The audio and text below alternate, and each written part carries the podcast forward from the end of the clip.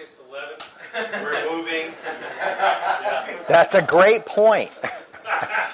Uh, I, I, y'all are in uniform. I actually, my real uniform is under my clothes here. Inside. Inside, that's right. May it be your will, Adonai my God, that a mishap, mishap not come about, about through me, and may I not stumble in a matter of law, and cause my colleagues to rejoice over me. And may I not say regarding something which is tameh that it is tahor, and not regarding something which is tahor that it is tameh. And may my colleagues not stumble in a matter of law and rejoice and I rejoice over them. For Adonai grants wisdom. From his mouth come knowledge and understanding of God. Unveil my eyes that I may see that I may perceive wonders from your Torah. Amen. Thank you. All right, this is uh, actually this is lesson. this is lesson two. We've been doing this a long time already. This is lesson two, part one for Nisuin. Before we even go any further, does anyone don't look at your sheets? Does anybody know what Nisuin means? It is an Aramaic word, but you should be able to pick this one out. If you know the Torah portions names. How about Nasa? Torah portion Nasa Numbers? Second portion in Numbers? It means to lift, to elevate. That's right. Yeah, to lift up. So that's a ceremony to elevate. Mm. Uh, when the master of the feast tasted the water, now become wine, it did not know where it came from, though the servants who had drawn the water knew. The master of the feast called the bridegroom and said to him, Everyone serves the good wine first, and when people have drunk freely, then the poor wine. But you have kept the good wine until now. This, the first of his signs, Yeshua did at Cana in Galilee, and manifested his glory, and his disciples believed in him. That's John 10, 9 through 11. We're going to look at why that's an important, very important miracle. But before we do that, let's talk about, re- back up and think about this uh, review here. Our two parts of a wedding, a Jewish wedding, are Kiddushin. Does anybody remember an, another name for Kiddushin? It's not Nisuin. No, it's but it, but it, it's Aramaic as well. It's Irusin, yeah, okay, and then Nisuin, Nisuin. It, it sounds, like Japanese. no, no, it, it sounds like Star Wars. Wasn't that, isn't it Tatooine? Tatooine, Tatooine, and Kiddushin, yeah. So uh, what's Kiddushin? Wait, oh, what's what's Kiddushin mean? Call, separate, consecrate, set apart. What is it referring to when it says Kiddushin? Who's it referring to? Who? The bridegroom and and the bride. In particular, though, in particular, based on the when it's inaugurated, who does it particularly apply to? The bride. And one of the reasons why we know this is the first blessing of Irusin, which is now is actually Nisuin, which actually used to be in Kiddushin. The first blessing is called Kiddushin. And it is a blessing, and you probably remember this, it is a blessing that God would, thanks God that He reserved women for us. Women that were approved for us. Women that are either unmarried or are legally able to be married. Okay? With Kiddushin, the bride is set apart, that is, she's holy, and although we say it's the bride, we certainly recognize that both are set apart for each other. Kiddushin does work both ways. But it in particular talks about the bride. It inaugurates a legal marriage. Okay? Remember how it starts? Everybody marches over to the bride's house, right? Not the groom's house. They go over to the bride's house, and led by the groom. It's a party, right? We're here to sign a deal, right? We're here to make a deal. Uh, he brings gifts, right? He brings a ketubah, a contract. And it is signed in the presence of the bride and her guardians, whoever they are. She then begins, becomes the sole possessor of the, of the, of the, uh, of the ketubah for her life. Okay? She owns the ketubah. It is hers from that moment on. Unless there is either a get, a divorce, a legal divorce, because they're married, or if he passes away, her ketubah then serves as, as proof of an inheritance, right? Do you remember ketubah? Remember we read it last week, but do you remember that line in there is like, and if he dies, his descendants promise to, right? Okay, so it's a really big deal. A ketubah is a good deal. But the most important part of this is that we remember is it is signed in the bride's domain. Okay? In ancient times, we saw that the Kiddushin was separate from Nisuin, usually by a long period of time. Not usually the long period of time you'd think were, you know, were arranged marriages where they get arranged when they're, you know, five, and then go till they're like they're 15 or 18 or something like that. Rather, this is this this was talking about something a longer time. Maybe the arrangement took place, but there was no ketubah yet. The ketubah is a is a is a document that's signed by a uh, a legal and willing groom only. Okay, so you could have an arranged marriage, and there may not be an exchange ketubah yet. Okay, the ketubah is when the groom says, "I will do these things." Okay, but typically it was more than a year. We saw also that that kind of changed in modern times. Why, why did it change in modern times? Uh, wrong place. Why did it change in modern times? More modern times. Last 500 years. Um, because of uh, persecution. Right. You, you, you could do your kiddushin and never end up married. Yeah. Uh, it's like they came and drug, drug my bridegroom out and murdered him, you know. So that was fine. That ketubah meant nothing to me ultimately. I mean, it still means something, but as far as the number one uh, commandment for married couple is to procreate. Said no children, so okay, I got the ketubah, I got I got to be taken care of the rest of my life. But as far as having children, well, unless or both of them were killed, right? Yeah, yeah. I mean, it kind of is very similar to like instructions during wartime, where God says that the people who Yeah. Um, just get married. if you're engaged, Wait a year. about to get married, and haven't got married yet, you're supposed to um, leave the battlefield and go and marry the woman. That's right. But, but if you did get married, you don't go. A, a year. That's right. making your wife happy. That's right. Absolutely. So the language of the divine bridegroom, which is the language we're talking about, the Torah, Scripture in general, but the Torah in specific, was given to the bride of Israel at Mount Sinai as ketubah. We talked about this last week, where if we were going to take and we were trying take this language and put it into what really happened between God and Israel, we would say that that kiddushin was at Mount Sinai, and that Nisuin is yet future. Okay?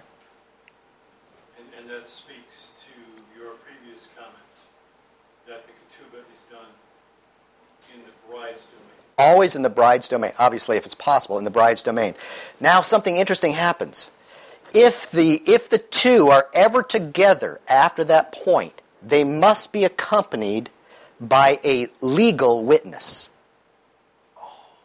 So that there's so that they are always not left alone together. So we have a legal witness at Mount Sinai. Who is it? Who is he? and Aaron and descendants. They become the legal witness. They're the ones that are there when the bride and the bridegroom are together while there is Kiddushin. Okay? So it, Kiddushin initiated then, Israel was forever united with Hashem. Forever united. What could end that relationship? Annihilation of one Uh, annihilation of one of the parties. That's good, actually. the of Which one? infidelity. infidelity on the part of one of the parties. If it were infidelity, what would be necessary? A get, which is what we saw, and we actually looked in detail at Joseph and Miriam last week, where Joseph found that she was with child. It's like, well, it wasn't me. I know that, so it must have been something. She was unfaithful to me, so I must. I must, but I need to protect her name. And we actually have Hashem giving a get to the northern kingdom because of their, That's right. their infidelity. That's right. Is that word the same as divorce when you divorce? A divorce. That's right. A divorce is a get. Yeah. They, um, anyway, we await consummation of the wedding. It's a future nisuin, but it really pertains to Messiah. And this is what I want you to see this week, because we, we're going to get into the, the particulars and the uh, and the the rituals associated with the Jewish wedding, the nisuin half, in the next lesson. But this lesson, I wanted to, in particular, focus on the messianic implications of Nisuin. Okay? It's, uh, like I said, it's when the bridegroom goes to the bride. Nisuin is when the bridegroom goes to the bride and takes her to his domain. And this is why we talked about last week how in a Jewish wedding, the bridegroom is the center of attention. Uh, we had a wonderful example of that where the man with the top hat was certainly the most important person in the room, as he absolutely should be. It was perfect. And not only that, he made sure that he was the master of ceremonies, which is exactly the way it ought to be. Instead of the docile, dormant groom, he's a participant. so Nisuin is when the bridegroom goes to the bride, takes her to his domain. That is the chuppah, and I'll explain it here. When we get next week, we'll talk in particular, next lesson, par- talk in particular about the chuppah and how it represents his domain. There's a very specific reason why it's his domain and what it means. But for now, when she comes to the chuppah, he elevates her. Okay? No, it's not a rapture. She, he elevates her. I know you were thinking that. But he elevates her in his domain. Okay, so she comes to his domain and she becomes elevated. Western cultures produced images of wedding, and yet the Bible people should know this image of wedding. If we're going to know the language of the Bible, it's what we want, then we need to know how this works. And if it was our culture, and I hope that it someday may be, if it's our culture, it's like, yeah, well, of course that's what that means. Those images are, are not only imprinted in our mind as information, they're experienced because we've participated. And when we participate, it becomes much more real to us than simple information. Yes, you may I speak. just have a, a question. Um, Are you going to be a problem? no, no, not a problem. I just, I'm, you know, I'm trying to get the, uh, Am I in your way here? Sorry. the picture, you know, and it makes so much sense, but I don't know, like Mount Sinai, and then this part seems like almost es- eschatological. It is. But I'm wondering where the the Advent fits into the big marriage picture. Well, it, first of all, you're talking about the Advent as in as in birth. Well, that part of. You know, when when God comes to earth, like again. Oh, future, not Advent, is in No, this, second. No, the first Advent. First. The first Advent. Sounds like this part you're going to get into the second coming. Oh no. Are you going to talk about the first? Well, some. Okay. Well, you tell me. Well, How does it work? That's what I'm wondering. I think he needs to wait till next week's lesson. It's just well, I don't know. You know, first of all, if you're looking for if you're looking for a I a. I see. If there's a if it, it's not metaphorical. We're not talking metaphorical. And I know it seems that way because that's what we're saying. Well, no, no. I believe that with all all reality, God gave Israel a ketubah. Period. Not it's like a ketubah and it's it stands. No, no. That's the language, and that's why it's that's why it's the Jewish culture. He wanted us to see that right, and then he'll take us to his domain. domain. But he didn't do that when he first came here. I don't know. Did he? I don't know. Maybe that's on this slide. In ancient times, no, he said in ancient times, Kiddushin and Nisuin were separated by a long period because of persecution. Of course, it's gotten shorter, and now it all takes place usually on the same day. I heard recently uh, Matt Nadler was getting married, and I heard secondhand that on Shabbat they were having Irusin, which would be Kiddushin, and then on on the next day, the first day of the week, they were having kid, uh, having nisuin. So that would be a little bit more like it, where you have a ceremony, and actually they were going to do uh, uh, call up to the bema and all that kind of stuff as as ketubah. That's what I was given the impression of. That'd be very good. Yeah, good idea. I mean, there's nothing wrong with all doing it in the same day as well. But yeah, and actually, in a Jewish wedding where it all takes place the same day, all of us have been to Jewish weddings. Almost anybody not been to a Jewish wedding? Okay, well, almost all of us have been to a Jewish wedding. You've seen they all take place, but you but you can definitely tell there's two parts. You know, it looks like two parts. What's all this reading stuff? You know, yeah, it sounds like a contract up there. Hang around the script long enough, you will. You will. know that you're- Yeah, there you go. Yeah, and we'll make it yours, young man. You'll be directing the next. That's right. So Nisuin, as we saw from, from the common root, the Hebrew root would be from like like nasa. It's to elevate, to lift up. In in nasa, does anybody remember the por- the point of that Torah portion in Numbers? It's counting, but what kind of counting? It says, "Call the children of Israel and do what? Lift what? Lift their heads." Wow, that's very cool. You know, does that not give you the impression of I own you? It's like when they hold the rod out and the cattle go under the rod, I own them. When you lift the heads of people, I own these people. These are mine. So, not in the sense of owning a wife, but in the sense of she is my beloved, lifting her head. So, she no longer is a partner in contract, a marriage contract, but now she is a partner lifted as my side by side partner. It's pretty cool. Sages teach that along with Kiddushin, Nisuin is a reenactment of the joining of Hashem to Israel. And actually, if you, if you read in the Talmud, you guys know that there's actually portions of the Talmud, tractates named for these things. Kiddushin is actually a tra- Ketubah is a tractate. Long tractates actually on the details. And lots of legalese, but really good. Really good. Sound stuff. So it's to elevate because it's the completion of the event. All the marriage rights and responsibilities, both parties are consummated at this ceremony. Okay? It's it's remarkable when you think about it that the chuppah stands for that. Okay? So, but joy is required in a Jewish wedding. Simcha is required. You must have simcha. If, in fact, it's such a grave sin to bring uh, sorrow into a Jewish wedding. Everybody's seen the movie or the play for uh, um, Fiddler on the Roof? And we see the, the people breaking up the wedding. It's like, this is like a grave sin. Grave sin. And we see it in the Gospels as well.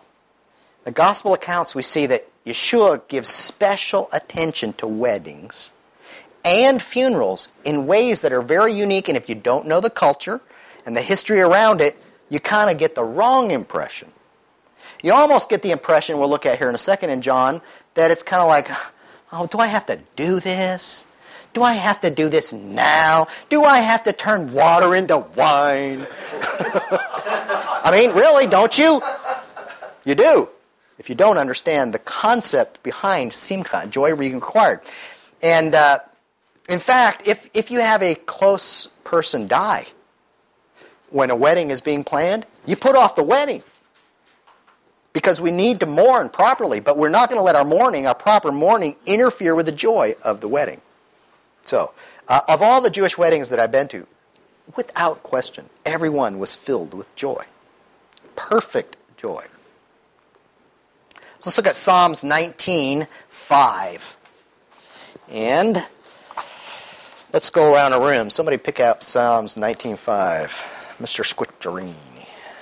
Verse 4 Their voice goes out through all the earth, and their words to the end of the world. In them he has set a tent for the sun, which comes out like a bridegroom, leaving his chamber, like a strong man runs its course with joy. So the definition of a bridegroom coming out of his chamber is like the sun rising, right?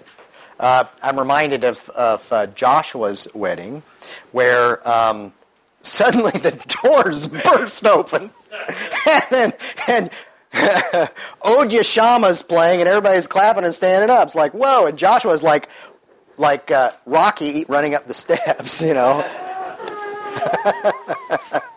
ah, that's right. That's the way the bridegroom comes out of his chamber. That's pretty cool. Isaiah 61:10. Somebody get that for us. Go through, go through the gates, prepare the way for the people, build up, build up the highway, clear it of stones, lift up a signal over peoples. That's not. That's not the right one. Oh, It a good one. It's a good one. I like that one actually. It's a very good one. Greatly rejoice in the Lord, my soul shall exult in my God. For he has clothed me with the garments of salvation, he has covered me with the robe of righteousness.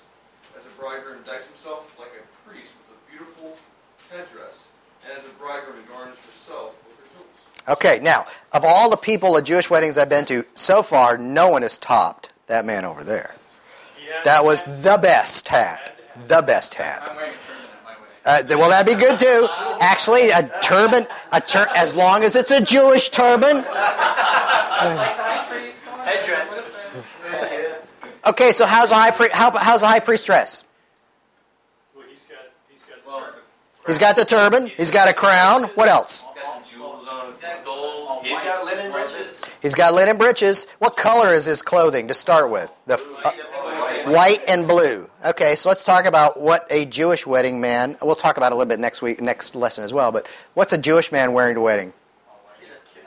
What's a kittel? It's a white garment, but what kind of white garment is it? It's like, oh, put that, take that rag out of the closet. Let me put that thing on. It's like a, What kind of robe is that? Special, it's only worn once or twice a year. Yeah, so it's worn possibly for uh, for Pesach, and the first time he ever wore it though was his wedding. So he's reminded. Well, I gotta get keep coming. We're gonna hit this again. He's reminded every time he puts it on of his wedding. And so, what's his? Uh, what's the first time he puts it on after a wedding? Pesach. Depending on the time of year, yeah. Well, Okay, what's another time? Yom Kippur. Okay, could be Yom Kippur. Either way, but Pesach in particular. And what are we reading during Pesach? Song of Songs. Song of Songs. How inappropriate is that? I mean, really. And you don't read ahead, but you know, you're in your workbook. We're going to go through Song of Psalms it, using Rashi's interpretation as a baseline, just to see if maybe Rashi's got it right or not. Right. So, Song of Songs. Why did they do that? Why did, Israel, why did, why did the sages go, let's read Song of Songs during Passover? And let's have, that, let's have the, the head of the house put on his kittel, be reminded of his marriage. It's the language of the bridegroom. That's exactly right. Yes, he's speaking, he's talking. This is about a wedding, or at least about a ketubah signing. All right, Isaiah 62 5.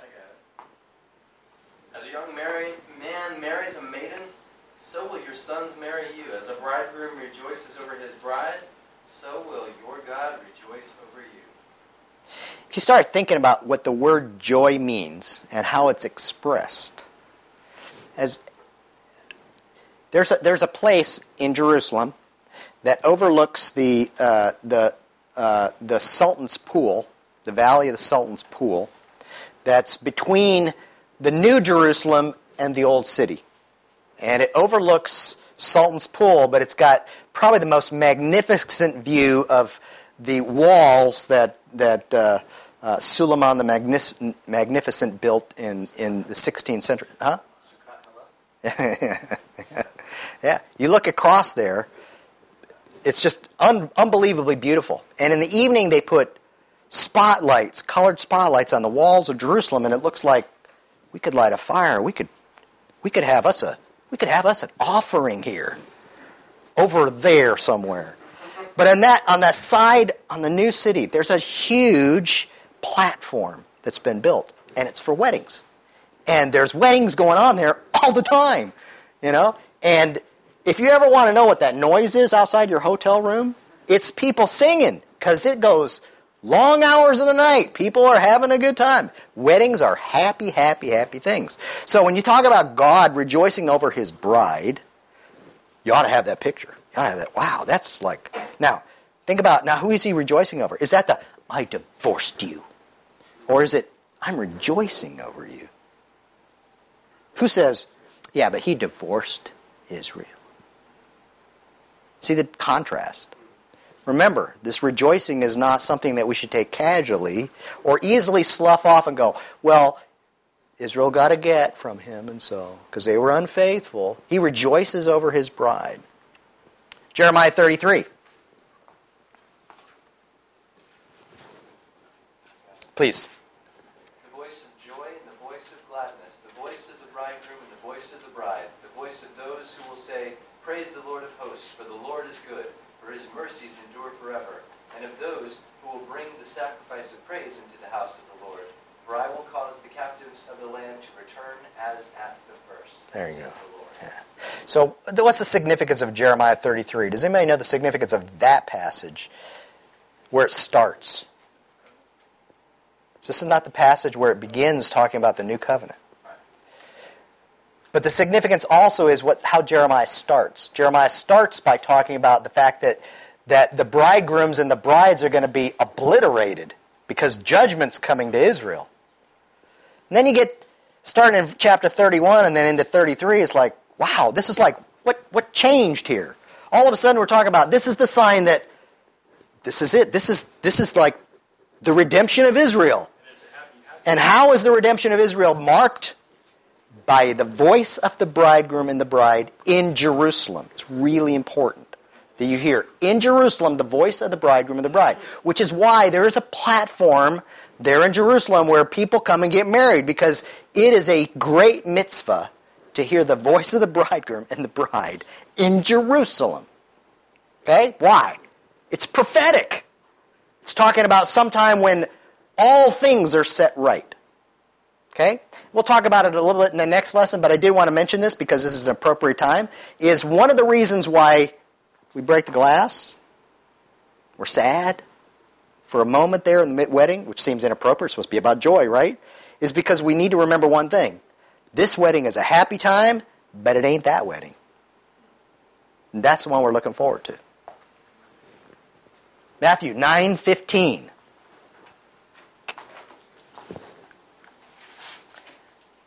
Makes me want to get married all over again. You and me both. All over again? I was going to say something earlier, but I left out. Yeah. And Jesus said to them, Can a wedding guest mourn as long as the bridegroom is with them? The days will come when the bridegroom is taken away from them, and then they will fast. This this kind of it begins to answer the question uh, Peter uh, um, was very astute to notice in his thinking about this. The question is, well, what about when Yeshua is here? And and does he does he represent a bridegroom here? And it's clear that he did because that's the way he spoke to his disciples. Remember, if you if you remember how this is all set up in Matthew nine, John's disciples come to to Yeshua and say, you know, are you the one? If you're the one, what you know, what's all the happiness all about? I mean, this is this is serious stuff. Because we're not that way. Why are you that way? And his answer was this. Well, my disciples aren't fasting for a very good reason. My disciples, aren't fasting because you don't fast when the bridegroom's ready to party. Right? It's about joy. How well did that work out? Interesting, huh? Yeah. It's almost like we almost see it start and not finish. So Mark 2.19, same thing. No fasting when the wedding guests are there. Uh, who does fast? We'll talk about it in the next lesson as well, but who does fast? The bridegroom and the bride. They fast. But no one else fasts on the wedding day. In fact, it's wrong to fast. That's why we can't have we can't have a wedding on Yom Kippur. well, God forbid. But we're not supposed to have it actually in other part times of the year simply because it's just a little inappropriate. You know, Tisha B'Av would be really bad to have a wedding then. You know, uh, Tammuz 17 coming up soon would be just inappropriate, inappropriate. And actually, because because that's right, and because of the the counting of the Omer, although it's not a time of mourning in in in a in effect, it really is because it's mourning over the destruction of the temple as it was expressed in the second generation or the third generation after the temple's destruction with Rabbi Akiva and his disciples in the plague. So we, we recognize that the counting of the Omer is a little unique, and if you're going to get married, save it for one day during that period. As a tradition, I think that's probably pretty good. John 2, 1 through 11. Let's read that whole part. Somebody gets to read 11 verses there. On the third day, there was a wedding at Cana in Galilee, and the mother of Jesus was there. Jesus also was invited to the wedding with his disciples. When the wine ran out, the mother of Jesus said to him, They have no wine. Jesus said to her, Woman, what does this have to do with me? My hour has not yet come. His mother said to the servants, Do whatever he tells you. Now there were six stone water jars there for the Jewish rites of purification, each holding 20 or 30 gallons. That's a lot of wine. We did the math, I think it comes out to something like 600 bottles. Wow. And then Jesus, But is this enough water for a mikvah? 39 seah. Jesus said to the servants, Fill the jars with water. And they filled them up to the brim. And he said to them, Now draw some out and take it to the master of the feast. So they took it. When the master of the feast tasted the water now become wine and did not know where it came from, though the servants who had drawn the water knew, the master of the feast called the bridegroom and said to him, Everyone serves the good wine first. When people have drunk freely, then the poor wine, which is what we do here too. But you have kept the good wine until now.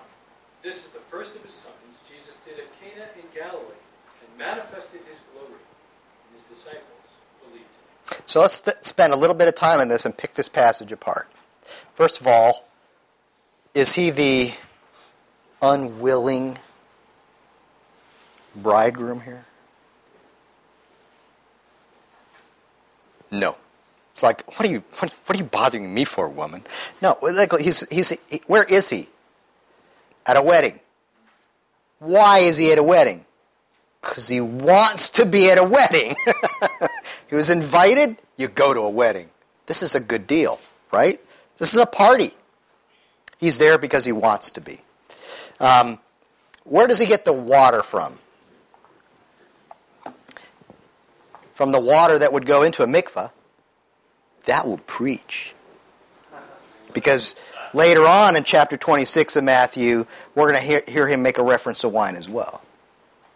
Okay, so I think, I think Paul does awesome midrash, not using this passage directly, but awesome midrash from this concept as he explores purification and blood and wine. I think that we fail to see it oftentimes, maybe not you in this room, but fail to see it oftentimes because we're not familiar with that, that method. If the sages of Israel had, other than Paul, had commented on this, and John had commented on this, they would have read, they would have written a plethora.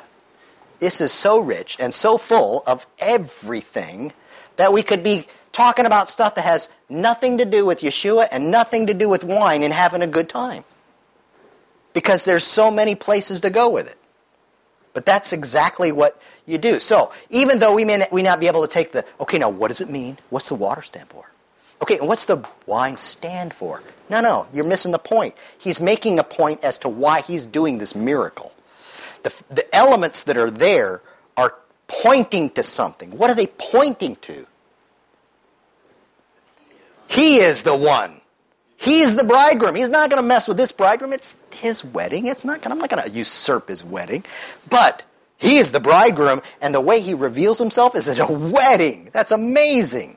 That's like perfect. It's like it's almost like holding up the sign, going, "Hello, I'm Messiah. Welcome to my world." The other thing that I like a- about this is uh, the fact that Yeshua, uh, the fact that Yeshua says in Matthew nine, you know, there shouldn't be any, you can't mourn when the bridegroom. You cannot mourn.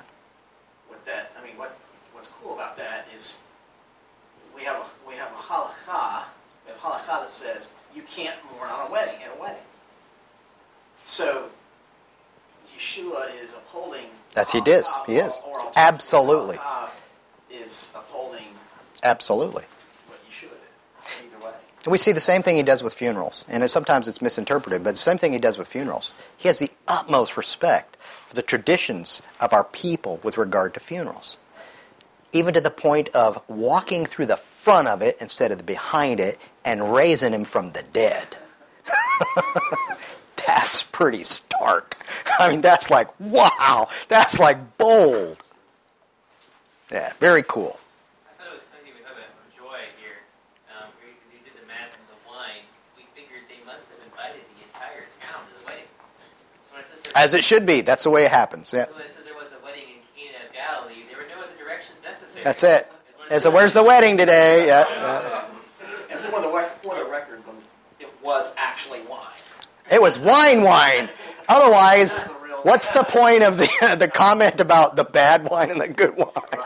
Yeah, it's like after I had this good grape juice, then you brought out the better grape juice. Maybe You this stuck is me a with that one. Huh? You stuck me with that I did. Sorry. over a decade ago. Yeah. And he still remembers You darn right. he said he wasn't going to be there. Asked me to sub for him. Aha, yeah. That's right, yeah, yeah. And yeah. At a Baptist up church. front. It wasn't one. Oh, really? I didn't know that. That's good. Okay, Isaiah 25 6. Someone, please.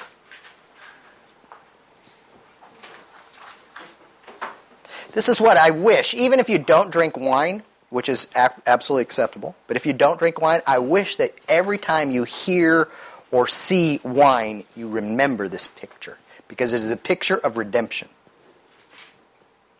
On this mountain the Lord will host, the Lord of hosts will make for all peoples a feast of rich food, a feast of well-aged wine, of rich food, full of marrow, of aged wine, well refined. Um, How much wine? Well aged, and by the way, it should be well aged and well refined. Old grapes. Any, if anybody's ever done Sit Up Shit, Camille Messiah on the Yeah, last mhm. day saw, that scripture is really a cornerstone of that whole celebration. It's pretty cool.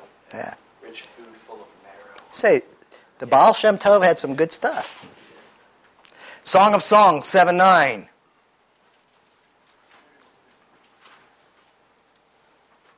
And before you start thinking about your fiancés or wives or uh, you ladies you're interested in, we're not talking about your bride.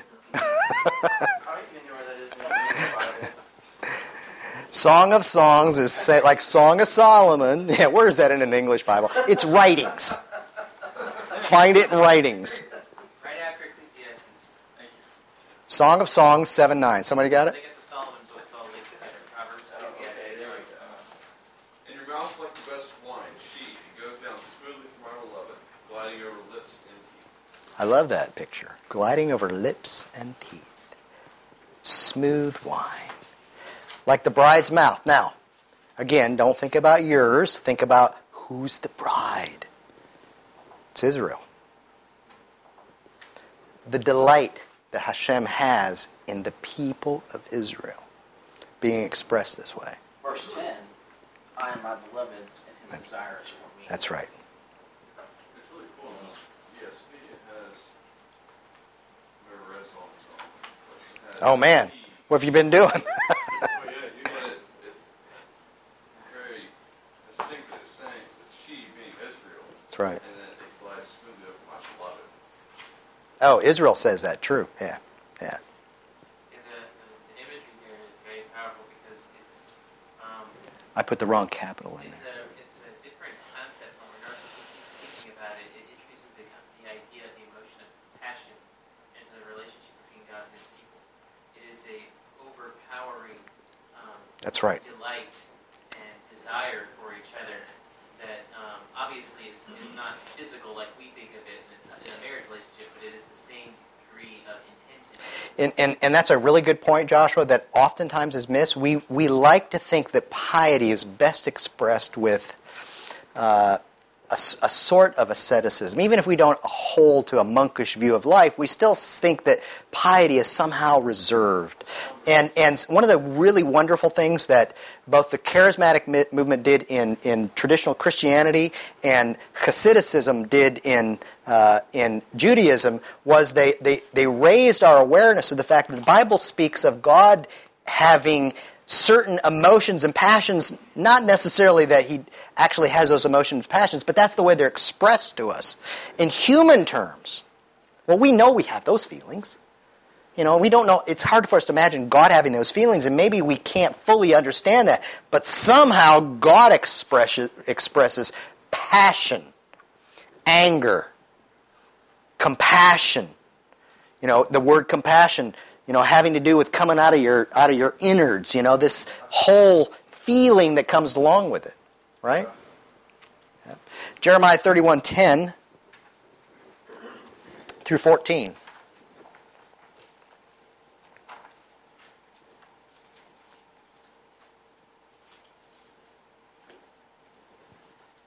Uh, hear the word of the Lord. Sorry. O nations, and declare it in the coastlands far away. Say, He who scattered Israel will gather him, and will keep him as a shepherd keeps his flock. For the Lord has ransomed Jacob, and has redeemed him from hands too strong for him. They shall come and sing aloud on the height of Zion, and they shall be radiant over the goodness of the Lord, over the grain, the wine and the oil, and over the young of the flock and the herd. Their life shall be like a watered garden, and they shall languish no more. Then shall the young woman rejoice in the dance, and the young men and the old shall be merry. I will turn their mourning into joy. I will comfort them and give them gladness for sorrow. I will feast the soul of the priest with abundance, and my people shall be satisfied with goodness, declares the Lord. That's right. You know, again, jumping ahead next next lesson. You know, the the idea of the marriage supper of the Lamb. It's a Jewish wedding. Zechariah 10, 6 through 12.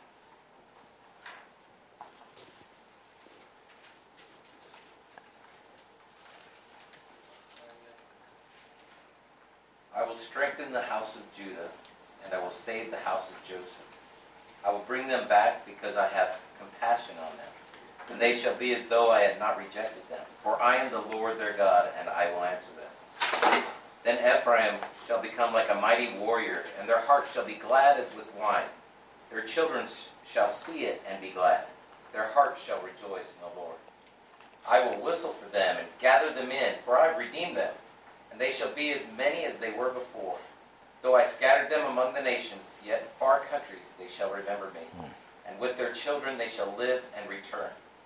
I will bring them home from the land of Egypt and gather them from Assyria, and I will bring them to the land of Gilead and to Lebanon, till there is no room for them. Hmm, that's great. Oh, he shall pass through the sea of troubles and strike down the waves of the sea, and all the depths of the Nile shall be dried up. The pride of Assyria shall be laid low, and the scepter of Egypt shall depart. I will make them strong in the Lord, and they shall walk in his name, declares the Lord. I think it's neat that the context of this, in verse 6, it says, And I will save the house of Joseph. Just think about every Shabbat, how we bless our sons That's right. to be like Ephraim and Manasseh. Yep.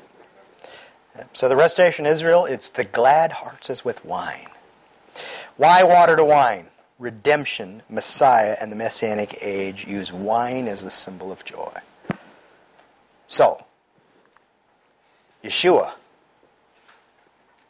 revealing himself as Messiah at a wedding, turning water reserved from mikvah into wine at a wedding, the best wine ever, reflective. By the way, those people are drinking it probably going, "This is really good, but can we find this somewhere else? Where, where did you get this from?" You know, it's like, is there a vineyard around that we can get this from? And the answer had to be, you'll have to come back in a couple thousand years.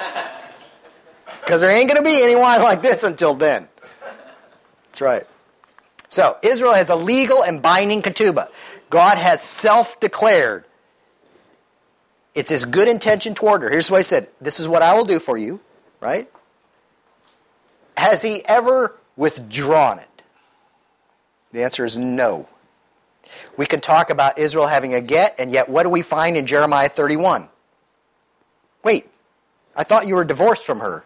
And he's talking about being united with her. So, a get that was never executed, as it were. In Isaiah, he says, "Come, tell me, where's the get? That's right. I, I'm looking for it. I'm looking for the divorce papers. You think you're divorced from me? You're not divorced from me. You have, you have my Torah. You have my ketubah. You have my promises. You must live. And I will make sure. Isn't that what we read in Zechariah? I will make sure that you're going you're not just going to be my wife, you're going to be a good wife. yeah, if it's the last thing I do, you're going to be a good wife. Right? Uh, uh, anybody ever seen uh, um, Richard Burton and and uh, um, National Velvet? Elizabeth Taylor in Taming of the Shrew. This is this is the metaphor here, where we have, yeah. Was it just us? okay, listen. Okay, this is your homework. Go back and read Taming of the Shrew, or at least rent the movie, because it's great. She is a rebellious. She is a she is a very valuable person, but she's rebellious. She's resistant to him, and he woos her, and she becomes the perfect mate for him. Yeah. Taming of the Shrew. So here we are. Israel's the shrew, and it's gonna happen. It's gonna be good.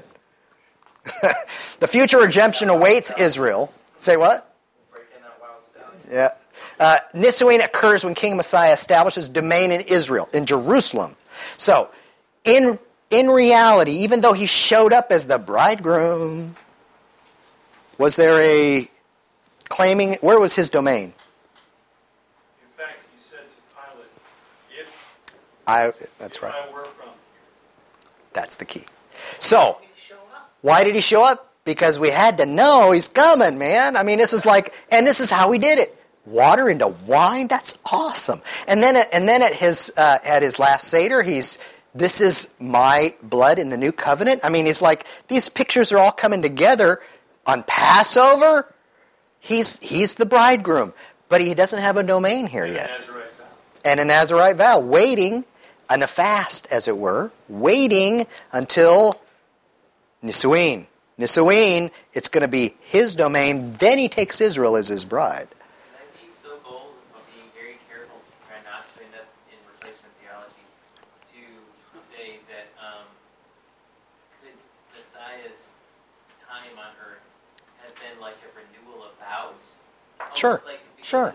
the- I think the thing that stood out to me with the Erusin stage is that it's in the bride's domain. And we see with Messiah It is in the bride's domain. Here, that he comes intentionally into, personally, The bride's domain. to the bride's domain. And it's almost, and, and there's so many levels where he seems to repeat what God has done at Sinai. You have um, the Sermon on the Mount, which is kind of a repeat of sorts. He, he, um, he further demonstrates um, God's love and uh, connection to his people on Passover with his own sacrifice. There seems to be like a deepening of the relationship I agree. um, so, like I said, it's almost as though we're a renewal. It was like this. Maybe not, maybe not a renewal, but more an affirmation. Because remember, ironically, what does replacement theology say? When he showed up, he did away with them. No, instead, it's the opposite. When he showed up, he reaffirmed, "It's you. It's you, Israel. I still have a relationship with you." I like what he's saying. It's perfect. It, reminds me, it just speaks so much more of his, his command to repent. That's right. Return to the ketubah, return to the That's right. I gave you. Yeah. No, I think I think that's that's very uh, very astute. Well, uh, is there also an element? Maybe this is maybe this is reaching a little bit, but she had been unfaithful, She had no question. right? Um, and so there's a penalty under Torah There is. for that. So part of part of him coming the first time was to Take that penalty. to to deal with the issue of the Mhm. penalty so that his bride can continue Very to good. exist. Wow. You know, there's now that's a messianic theology. Yeah, that's wonderful. That's what I was, was going to ask, because before, as we were looking through the scriptures, it doesn't sound like Israel did get a get. But then there's. There's only a couple places in Scripture it says it, and it doesn't sound like any other place. Yeah. Yeah, and then it sounds like with what Brother Greg was saying, that Yeshua came to pay the penalty to redeem the bride. And so, having that as the case, looking at in light of his words to Miriam, saying that his hour has not yet come. It's good. Very good. Your question's a good question, man. These are good comments. Yeah, it's very good. Excellent. So, a very important point before we close, and that is the issue of his domain, the chuppah. If he didn't have a domain here before, how will he then? Especially if that joining and calling his bride to his own, is it some heavenly domain? It is, but not. It can't be. It can't be. And the reason why it can't be is because all of the passages that we read in the Tanakh make reference to Jerusalem. I would go further to say, you know, are prayers that we know each morning. Let no stranger continue to to take his honor. That's right. You know, he- Absolutely. We are waiting for King Messiah, That's right. and if he's king, by definition, it is his. Okay, now I'm going to get. If you don't like this, just close your ears or ignore that I said it. And if you if you hold to a a, uh, uh, a premillennial rapture. You may not like this. But you see, that doesn't work, does it? We're pulling, we're pulling. 'Cause what do we. What do we see? That's right. What do we see in Revelation 21? We see Jeru- New Jerusalem coming down as a bride adorned. Jerusalem as a bride. It's going to be Jerusalem that is his domain. And he can't call his bride to himself until he has that domain. So there's no way you can have a calling of the bride away, and oh, by the way, let's quick go back. That's honeymoon at your parents' house. That's right. How's that work? That's weird. Right? What's what's his domain? Listen. Hashem's domain is everywhere. He is king everywhere. Yeshua's domain in particular is Jerusalem. And The seed of David. But that, so, but that, so that kind of ties into his statement. It does. If I go, That's right. I will come again. I will come again, right? And I go to prepare. It's like, wait a minute. You don't have to go away because this is where it's going to be. Ooh, wait, what if it's coming here? Heaven is coming to us. That's it. Wouldn't we say that there is a now, not yet component? And think of Paul's words in Yes. Colossians 1.20, and through him to reconcile to himself all things, whether on heaven and earth, making peace by the blood of his cross. So in one sense, he is reigning now. Absolutely. Over, and I know we all No question, yeah. that.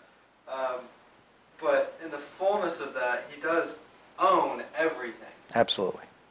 And in fact, it just if you read the Psalms, you know, God says that. It's like you bring me offering, you know, I'm not hungry. I, I own all this. But I think there's an establishment or an experiential element that is unique because um, in uh, in the uh, prayers during Nikah, you pray.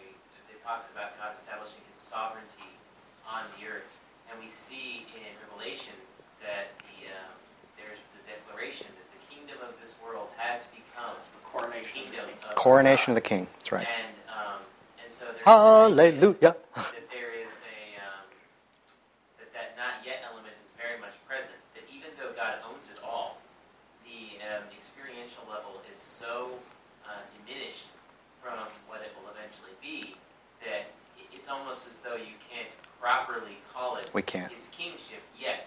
He is in charge. He owns it. But as far as it being um, an apparent that's He- just not the case. He has not asserted He has not asserted his his ownership. sovereignty. That's right. He will. He will, with certainty. The Roger. are clear. There is a prince of this world. Yep. And it is not him. Nope. Roger. That's right, because right now, he's the high priest, He is. okay? In the heavenlies. king yet. When he comes back. He'll be the king. I mean, That's right. And I think that's one thing, the problem we have with the visible church. Their thinking is, okay, we're gonna fly out of here and Mhm. leave the Jews to suffer. Basically, that's what they're saying.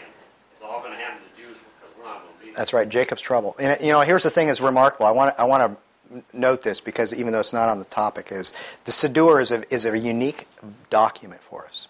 If you consider the reading the Siddur, if you're familiar with the prayers, part, in particularly the prayers of rejoicing and the and the peace, uh, recognizing God as King and ruler of all the world, and to realize those prayers were prayed for two thousand years in extreme tribulation and hardship. That is faith. That you could still pray those prayers and be punished like you'd been punished for 2,000 years. There are Christian groups that have been suff- suffered and been punished, but nobody has suffered like the Jewish people. And they pray those prayers. That's faith. That can only be faith. All right. In anticipation of that event, we see each Jewish wedding as prophetic. So, I mean, it's like, uh, it, they're cool. I mean, they're, they're cool anyway, but it's like, wow, it's awesome. this is what we're all going to be doing. The one element- Pass the wine. the one element that I feel like in the Jewish wedding that stood out so much to me the first time I saw it and why I really quickly wanted to do it myself was that element of joy. Um, obviously, any, any wedding has some element of joy to it, and there's happiness. Of course every wedding is a good wedding. We should, I, you know, I said that last time, but it's true. Every wedding, well, every good wedding is a good wedding. I, we used to be able to say that without without fear. Every real wedding is a good wedding.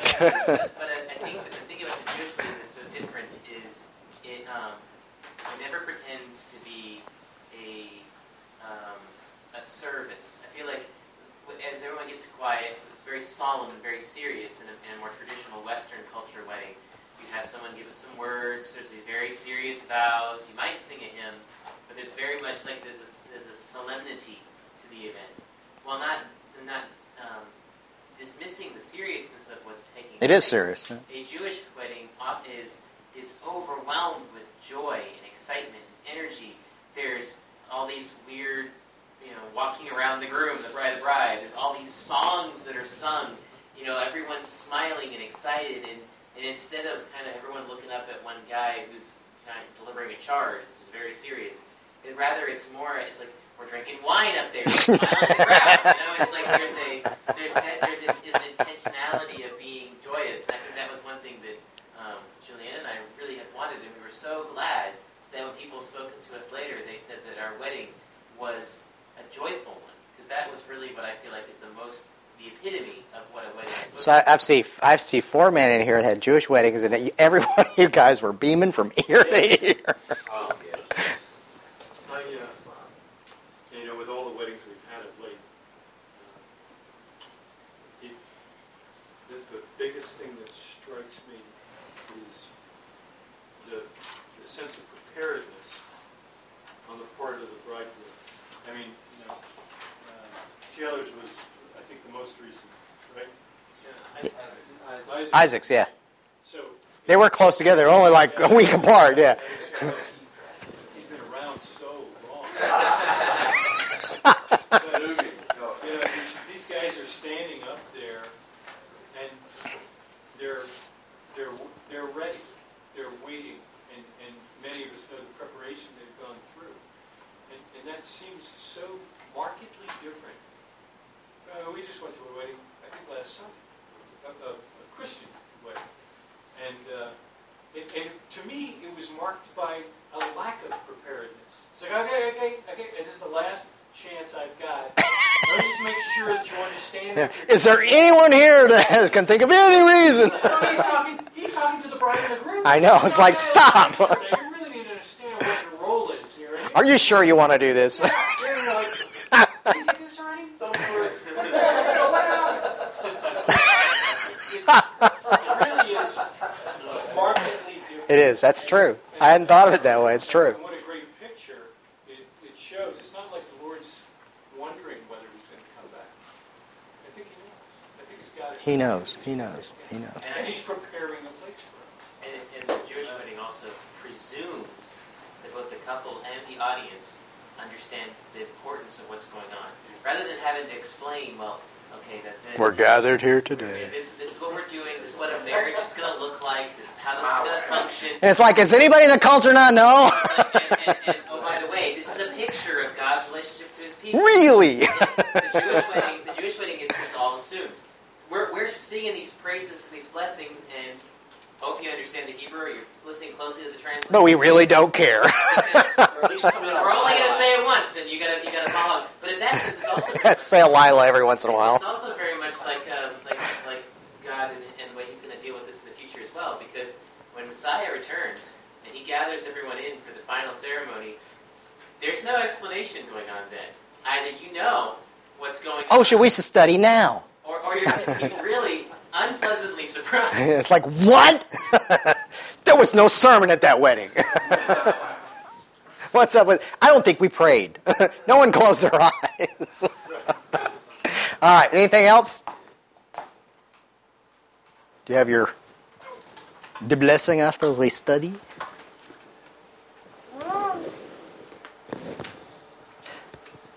I did not have a Jewish wedding, and it was a great wedding. I promise.